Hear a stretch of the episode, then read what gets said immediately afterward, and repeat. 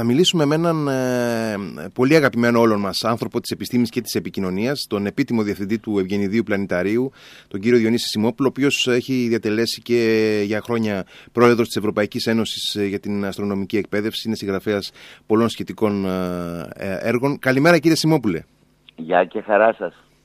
Ε, Πολύ συζήτηση και φέτος για το αστέρι των Χριστουγέννων, ε, ίσως φέτος λίγο περισσότερο από άλλες χρονιές.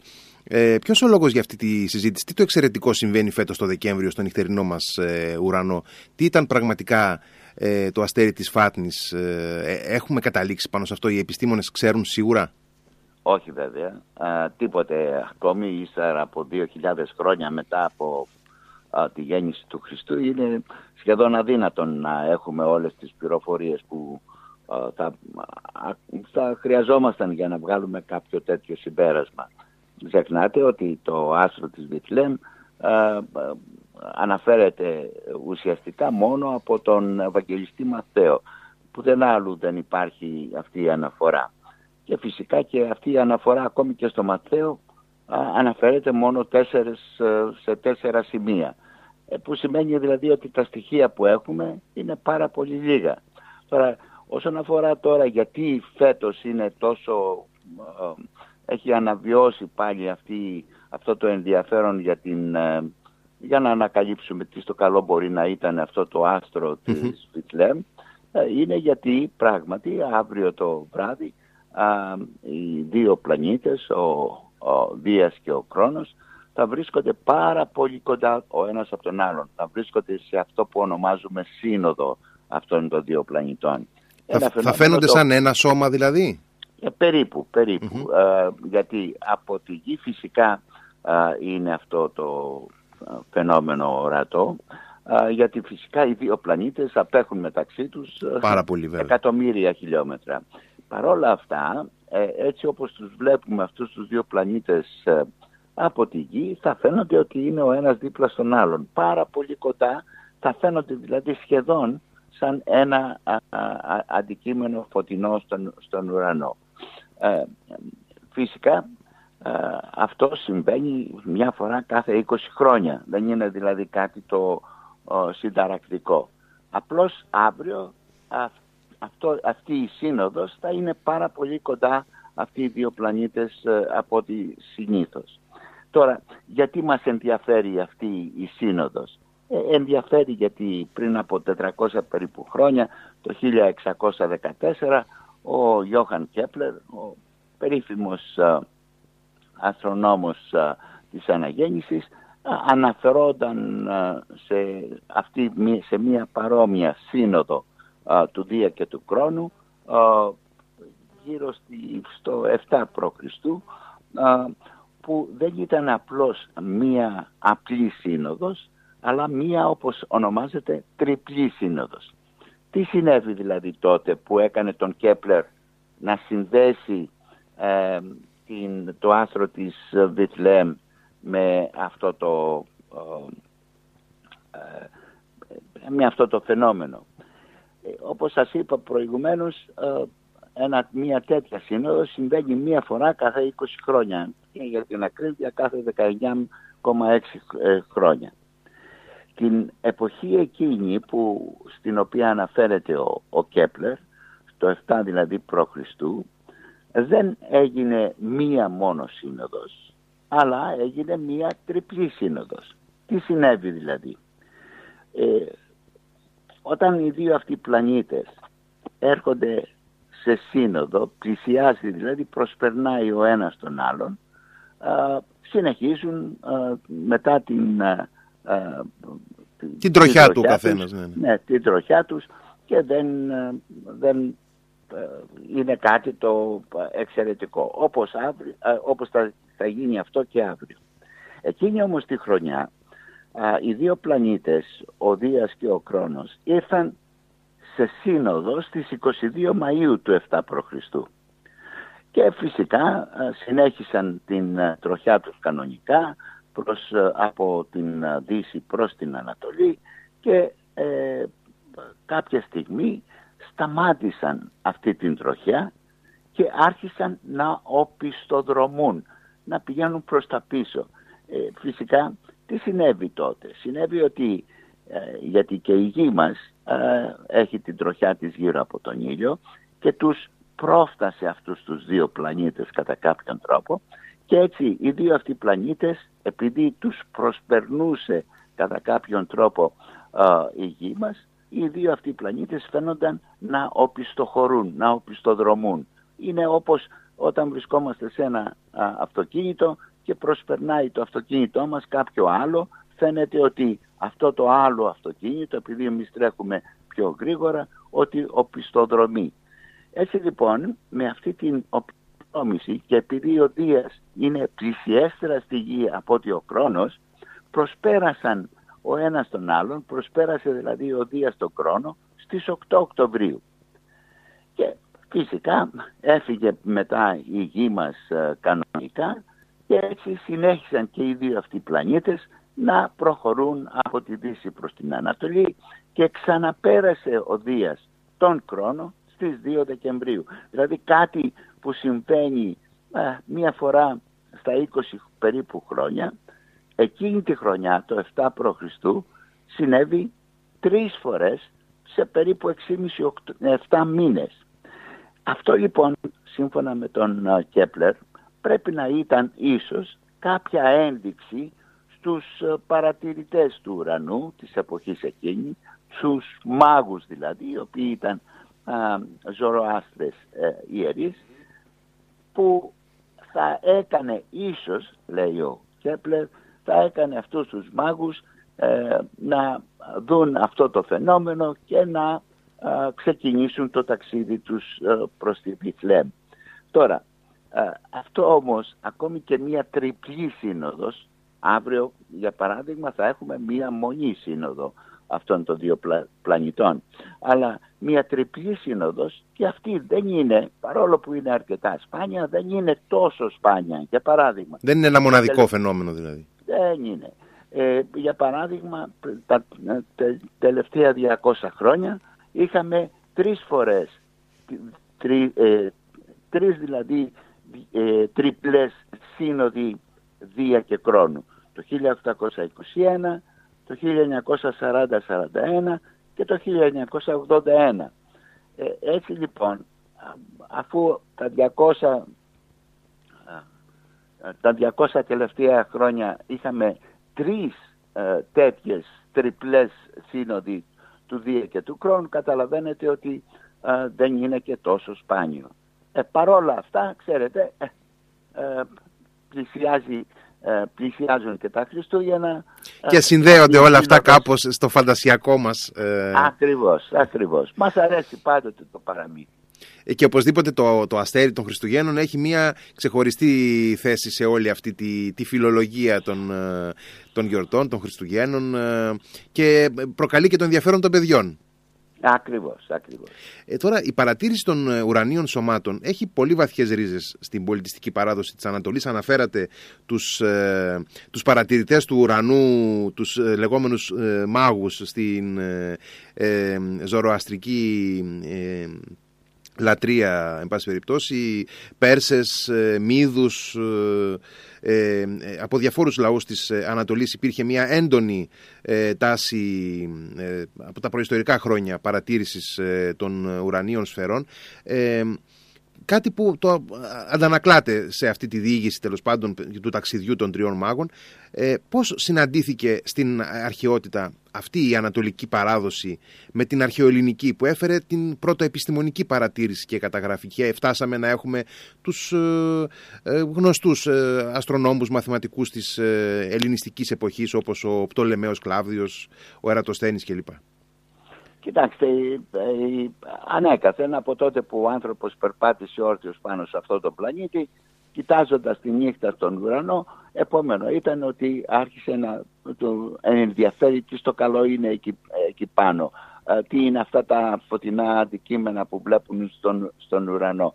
Και έτσι φυσικά άρχισε και το ενδιαφέρον του ανθρώπου για να δώσει εξηγήσεις ε, για αυτά τα φαινόμενα. Ε, από πού προερχόμαστε, πού πηγαίνουμε και ούτω καθεξής. Ε, έτσι λοιπόν ε, ξεκίνησε κατά κάποιον τρόπο και το ενδιαφέρον του ανθρώπου για τα ουράνια φαινόμενα.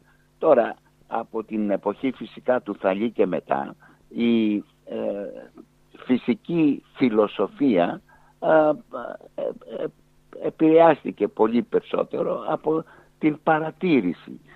Δηλαδή δεν βασίζονταν σε δυσυδέμενες αντιλήψεις όπως οι προηγούμενοι ναοί, λαοί. Δεν, απέδιδαν δηλαδή τα πάντα σε μια θεϊκή παρέμβαση, αλλά έψαχναν τις αιτίες.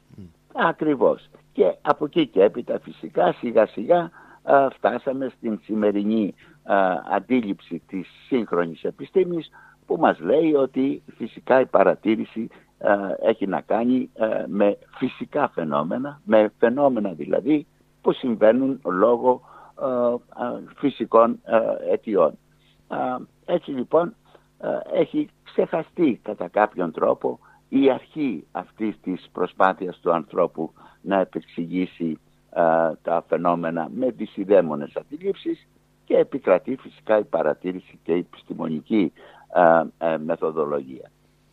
Και νομίζω ότι αυτή η περίοδος μάλιστα που, που ε, ανέφερα των ελληνιστικών χρόνων ε, για παράδειγμα ε, άφησε ένα πολύ μεγάλο στο χρόνο αποτύπωμα. Δηλαδή για πάρα πολλούς αιώνες οι παρατηρήσεις που είχαν κάνει αυτοί οι φιλόσοφοι, μαθηματικοί εν πάση περιπτώσει της ύστερης αρχαιότητας για πολλούς αιώνες αποτέλεσε τη βάση της, της φυσικής έτσι δεν είναι; Ε, Ακριβώς. Μάλιστα όπως έλεγε και ο Νεύτων πριν από 350 περίπου χρόνια εάν κατόρτωσα εγώ να δω λίγο πιο μακριά από ότι οι υπόλοιποι ε, συνάνθρωποι μου είναι επειδή στεκόμουν στους ώμους γιγάντων. Δηλαδή ε, η επιστήμη προχωράει ε, με τις παρατηρήσεις και τις μελέτες που γίνονται πριν από μας. Για παράδειγμα τα τελευταία 50 χρόνια η επιστήμη έχει προχωρήσει τρομακτικά.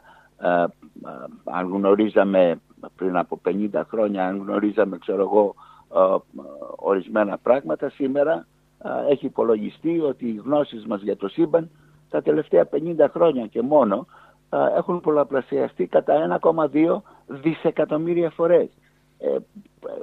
βασιζόμαστε δηλαδή στις γνώσεις και στις αντιλήψεις των προηγουμένων από μας. Και παρόλα αυτά ακόμα μένουν πάρα πολλά να μάθουμε, έτσι δεν είναι για το σύμπαν; Α, σαφώς. Να σας δώσω να καταλάβετε ότι αν με ρωτούσατε από τι αποτελεί το σύμπαν σήμερα, ε, δηλαδή ποια είναι τα συστατικά του σύμπαντος, θα σας έλεγα ότι ε, ε, όλα αυτά τα δισεκατομμύρια δισεκατομμυρίων άστρα και γαλαξίες που βλέπουμε στο σύμπαν, έχει υπολογιστεί ότι στο σύμπαν περιλαμβάνονται περίπου ένα τρισεκατομμύριο γαλαξίες. Κάθε γαλαξίες περιλαμβάνει περίπου 100 δισεκατομμύρια αστρικά συστήματα και πλανήτες. Ε, ε, όλα αυτά αποτελούν το 5% των συστατικών του σύμπαντος. Υπάρχει και ένα άλλο 27% που αποτελείται από υλικά τα οποία δεν γνωρίζουμε τι στο καλό είναι που τα ονομάζουμε σκοτεινή ύλη, επειδή δεν ξέρουμε τι είναι δηλαδή, και αυτή η σκοτεινή ύλη που βλέπουμε την επίδραση που έχει η σκοτεινή ύλη στην ύλη που βλέπουμε, δηλαδή στους γαλαξίες και στα άρθρα, ε, αυτή η σκοτεινή ύλη αποτελεί το 27% των συστατικών του σύμπαντος. Πέντε σχεδόν φορές, ε, περισσότεροι δηλαδή από τα υλικά που μπορούμε να αντιληφθούμε. Και υπάρχει τα τελευταία 20 χρόνια περίπου το ανακαλύψαμε αυτό. Υπάρχει και ένα είδος ενέργειας που ονομάζεται σκοτεινή ενέργεια γιατί και αυτή δεν ξέρουμε τι στο καλό είναι αλλά βλέπουμε ότι υπάρχει. παρατηρούμε δηλαδή ε, ότι εδώ και έξι περίπου δισεκατομμύρια χρόνια αυτή η σκοτεινή ενέργεια κάνει το σύμπαν να διαστέλλεται επιταχυνόμενο. Το βλέπουμε, παρατηρούμε δηλαδή αυτά τα γεγονότα. Και αυτή η σκοτεινή ενέργεια αποτελεί το 68% των συστατικών του σύμπαντος. Δηλαδή 95% των συστατικών του σύμπαντος, παρόλο που ξέρουμε ότι υπάρχουν εκεί, δεν ξέρουμε από τι αποτελούνται. Όπως καταλαβαίνετε λοιπόν, δεν ξέρουμε και πάρα πολλά για το σύμπαν. Ήθελα τώρα να ρωτήσω, ε, τα Χριστούγεννα έχουν κάποια σύνδεση, κάποια σχέση κάπου με τον ήλιο; Τι, τι είδους σχέση είναι αυτή, πώς συνδέθηκε η ημερομηνία που γιορτάζουμε τη γέννηση του Χριστού με προϋπάρχουσες λατρείες; Ε, κοιτάξτε, ε, πρώτα απ' όλα πρέπει να βάλετε τα, τα πόδια σας στα παπούτσια των, των πρώτων χριστιανών. Ε, όπως ξέρετε οι πρώτοι χριστιανοί ε, κατα, κατεδιώκονται από τους αυτοκράτορες. Έτσι για να μπορέσουν να συναντηθούν μεταξύ τους, να εκκλησιαστούν κατά κάποιον τρόπο, έπρεπε να εκκλησιαστούν μυστικά και μάλιστα στις κατακόμβες κλπ. κλπ. Με αυτόν τον τρόπο λοιπόν, επειδή την εποχή εκείνη οι Ρωμαίοι γιόρταζαν στις 25 Δεκεμβρίου την, χειμερινή, το χειμερινό ηλιοστάσιο, γιόρταζαν την ημέρα της γέννησης του αίτητου ήλιου όπως ονομάζονταν. Ήταν δηλαδή η Dies Natalis Invicti, ε, η ημέρα της γέννησης του αίτητου ήλιου. Ε, ε, και ονομάζονταν αυτά Σατουρνάλια. Επίσης υπήρχαν και άλλες γιορτές επί 12 μέρες, τα βρουμάλια και ούτω καθεξής. Στην αρχαία Ελλάδα είχαμε τα κρόνια ε, όλοι γιόρταζαν δηλαδή στην ουσία το χειμερινό ηλιοστάσιο. Γιατί γιόρταζαν το χειμερινό ηλιοστάσιο; Επειδή στις 25 Δεκεμβρίου την εποχή εκείνη ο ήλιος έφτανε στο χαμηλότερο σημείο.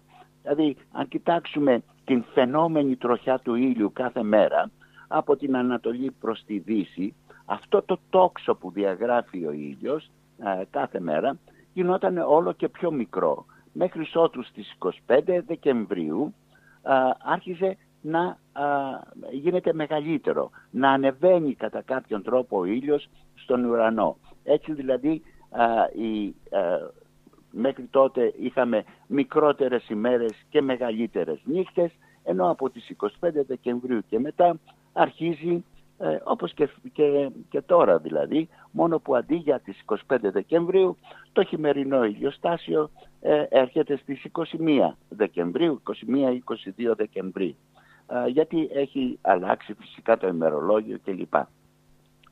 Έτσι λοιπόν, η 25η Δεκεμβρίου, η ημέρα δηλαδή του χειμερινού ηλιοστάσιου, που ξεκινούσε πάλι ο ήλιος να μεγαλώνει, να γίνονται μεγαλύτερες ημέρες, να ζεσταίνει ο καιρός, ήταν ημέρες γιορτής για τους αρχαίους, σταμάταγε δηλαδή, σταμάταγαν οι ημέρες του κρύου και ξεκινούσε μια νέα εποχή που θα έφτανε αργότερα η Άνοιξη και το καλοκαίρι.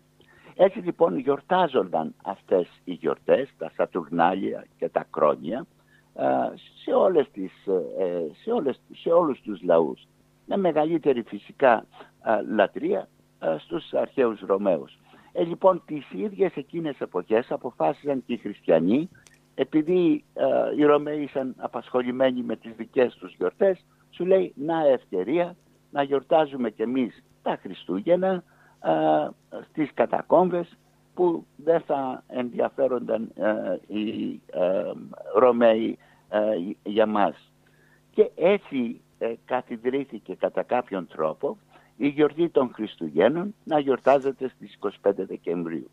Δεν υπάρχει καμία, α, κανένας λόγος εκτός από αυτόν. Και μάλιστα ο γιορτασμός των Χριστουγέννων στους ε, δύο-τρεις πρώτους αιώνες της χριστιανοσύνης γιορτάζονταν από διάφορους ε, ε, χριστιανούς επισκόπους διαφόρων περιοχών διαφορετικές ημερομηνίες από, τον, ε, από την εποχή του Ιουστινιανού και μετά εγκαθιδρύθηκε 25η Δεκεμβρίου ε, να γιορτάζονται τα Χριστούγεννα εκτός από την Αρμενία ε, η οποία κράτησε τον εορτασμό των Χριστουγέννων μαζί με την βάπτιση του Χριστού δηλαδή ήταν ο συνεορτασμός Χριστουγέννων και βάπτισης θα μπορούσαμε να πούμε ε, ευρύτερα, πιο θεωρητικά, Ε, ποια είναι η θέση της παρατήρησης και εξήγησης των, των αστρονομικών φαινομένων στην ανάπτυξη του ανθρώπινου πολιτισμού; Υπήρξε ένας από τους παράγοντες που οδήγησαν στην, στην ανάπτυξη του θρησκευτικού συναισθήματος στην αρχή, το δέος που, που ένιωθε ο άνθρωπος απέναντι σε αυτά τα, τα φωτεινά σώματα μέσα στη, στο σκοτάδι της νύχτας; Ε, αργότερα συνδέθηκε με την προσπάθεια του ανθρώπου να κατανοήσει τη φύση, το περιβάλλον, ε, ε, και όσα έφερε η αγωνία να εξηγηθούν όλα αυτά τα φαινόμενα. Κοιτάξτε, όπως σας είπα, ο άνθρωπος από τότε που περπάτησε όρθιος πάνω σε αυτό το πλανήτη ε, αναρωτιόταν τι στο καλό βρίσκεται εκεί πάνω. Τι είναι αυτά τα φωτεινά σημεία. Ε, έβλεπε επίσης ε, πέντε διαφορετικά φωτεινά αντικείμενα να περιφέρονται, να πλανώνται στον ουρανό, τους πλανήτες δηλαδή έβλεπε τον ήλιο και τη σελήνη. Ε, αυτά τα 7 αντικείμενα, εξού και οι 7 ημέρες της εβδομάδας, αυτά τα 7 αντικείμενα ήταν πιο α, εντυπωσιακά από τα, τους απλανείς λεγόμενους αστέρες. Ε, έβλεπε επίσης ε, κατά καιρούς και ορισμένους μακριμάλιδες αστέρες, τους κομήτες. Έβλεπε τα διάφορα μετέωρα, τα πεφταστέρια που λέμε σήμερα. Ε, τις βροχές των... των ε, ναι, ναι. ναι, τις διάφορες βολίδες. Ε, όλα αυτά φυσικά, η παρατήρηση δηλαδή, τον έκανε να αναρωτιέται και να προσπαθεί να δώσει εξηγήσεις σε αυτά τα φαινόμενα και σε αυτά τα αντικείμενα. Φυσικά στην αρχή οι εξηγήσεις ήταν βασισμένες σε δυσιδαίμονες αντιλήψεις. Αργότερα με τον Θαλή τον Μιλήσιο και μετά φυσικά αυτή η παρατήρηση πλέον ε, εγκαθίδρυση αυτό που ονομάζουμε σήμερα επιστημονική μέθοδος. Και η επιστημονική μέθοδος είναι παρατήρηση ε, και ε, προσπάθεια επεξήγησης με φυσικούς όρους. Και έτσι στάσαμε φυσικά στην σημερινή αντίληψη που έχουμε για την επιστήμη, ότι ασυζόμαστε δηλαδή στην παρατήρηση. Με άλλα λόγια, ο καθένας από εμά μπορεί να σηκωθεί και να λέει το μακρύ του και το κοντό του για οτιδήποτε υπάρχει αλλά πρέπει να αποδείξεις αυτό που λες. Αν δεν έχεις απόδειξη είτε με την παρατήρηση είτε με το πείραμα, ε, δεν μπορείς να λες ε, ό,τι σου κατέβει. Ε, Ακριβώς. Και υπάρχει, δηλαδή μπορούν να διατυπώνονται υποθέσεις, αλλά πρέπει να είναι ε, δυνατόν να διαψευστούν αυτές. Και πολλές φορές ε, η επιστήμη προχωράει και με τις διαψεύσεις. Δηλαδή, όταν ε, αποκλείουμε κάτι το οποίο δεν μπορεί να υπάρχει, ε, ε ανοίγει ένας δρόμος παραπέρα για, για την επιστήμη.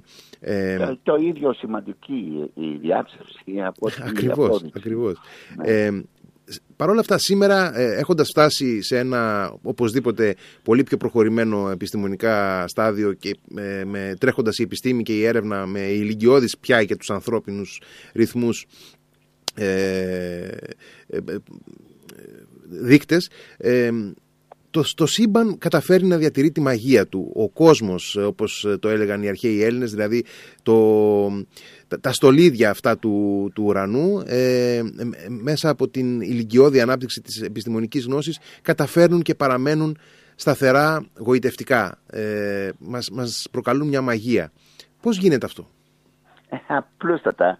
Ε, ο οποιοδήποτε από εμάς σήμερα ειδικά ε, μπορούμε να δούμε στα μέσα μαζικής επικοινωνίας, στην τηλεόραση, ε, στο διαδίκτυο, στα περιοδικά, στις εφημερίδες, τις υπέροχες φωτογραφίες, ε, τα οποία είναι πραγματικά κοσμήματα που βγάζουν και μας δίνουν ε, τα διάφορα όργανα που έχουμε. Είτε στην επιφάνεια της γης, τα τηλεσκόπια και τα ραδιοτηλεσκόπια, αλλά επίσης τώρα τελευταία, τα τελευταία 50 δηλαδή χρόνια, έχουμε και τους, τα τροχιακά αστεροσκοπία τα μεγάλα δηλαδή διαστημικά τηλεσκόπια που έχουμε τοποθετήσει στο διάστημα και έτσι καταγράφουν αυτά τα τηλεσκόπια ε, όλες τις ακτινοβολίες του ηλεκτρομαγνητικού ο, φάσματος, ε, ακτίνες γ, ακτίνες χ, οι περιόδεις ακτινοβολίες που εμποδίζονταν τα ε, μέχρι τώρα να καταγραφούν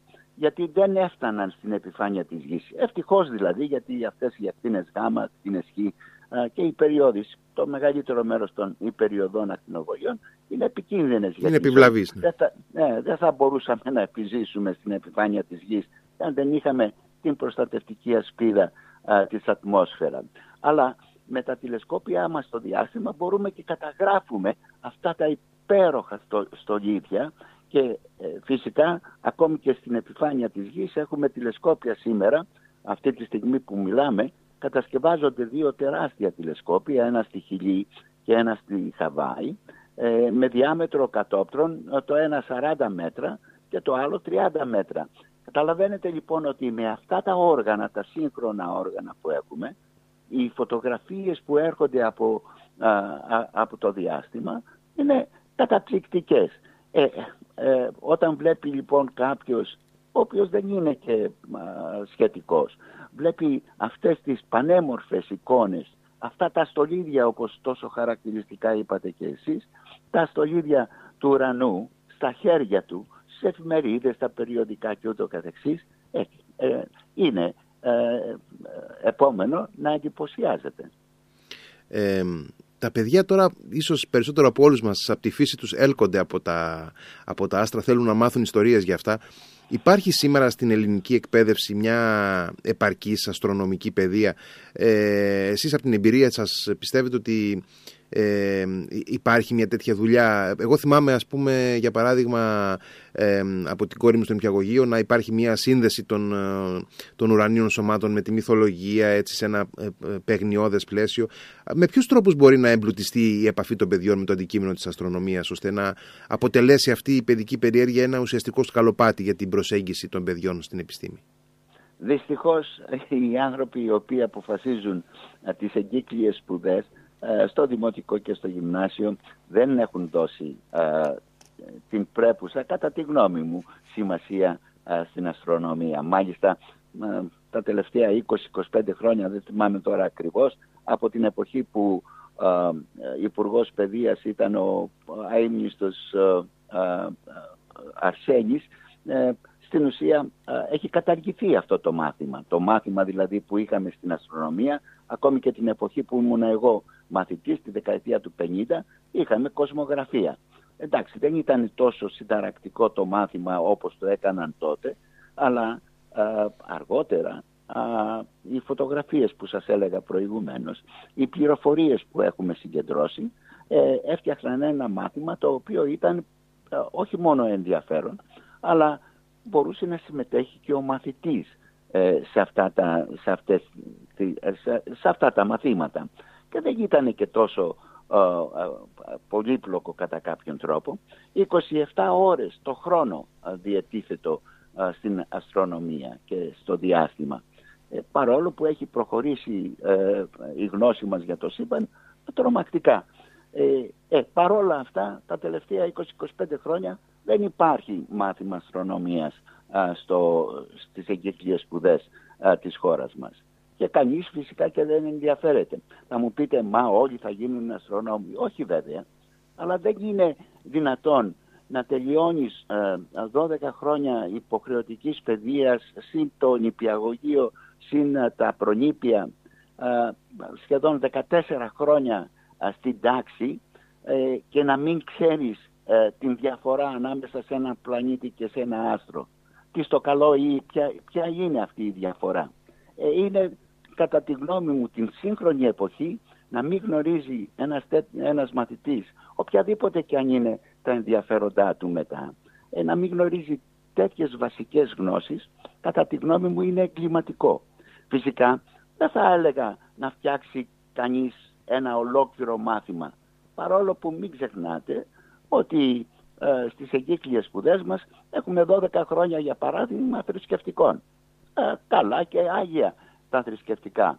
Δεν ε, διαφωνώ. Αλλά δεν υπάρχουν 27 ώρες στα 12 αυτά χρόνια των εγκύκλειων σπουδών μας να αφιερωθούν ε, και όχι με τους δασκάλους αλλά με τους ίδιους μαθητές.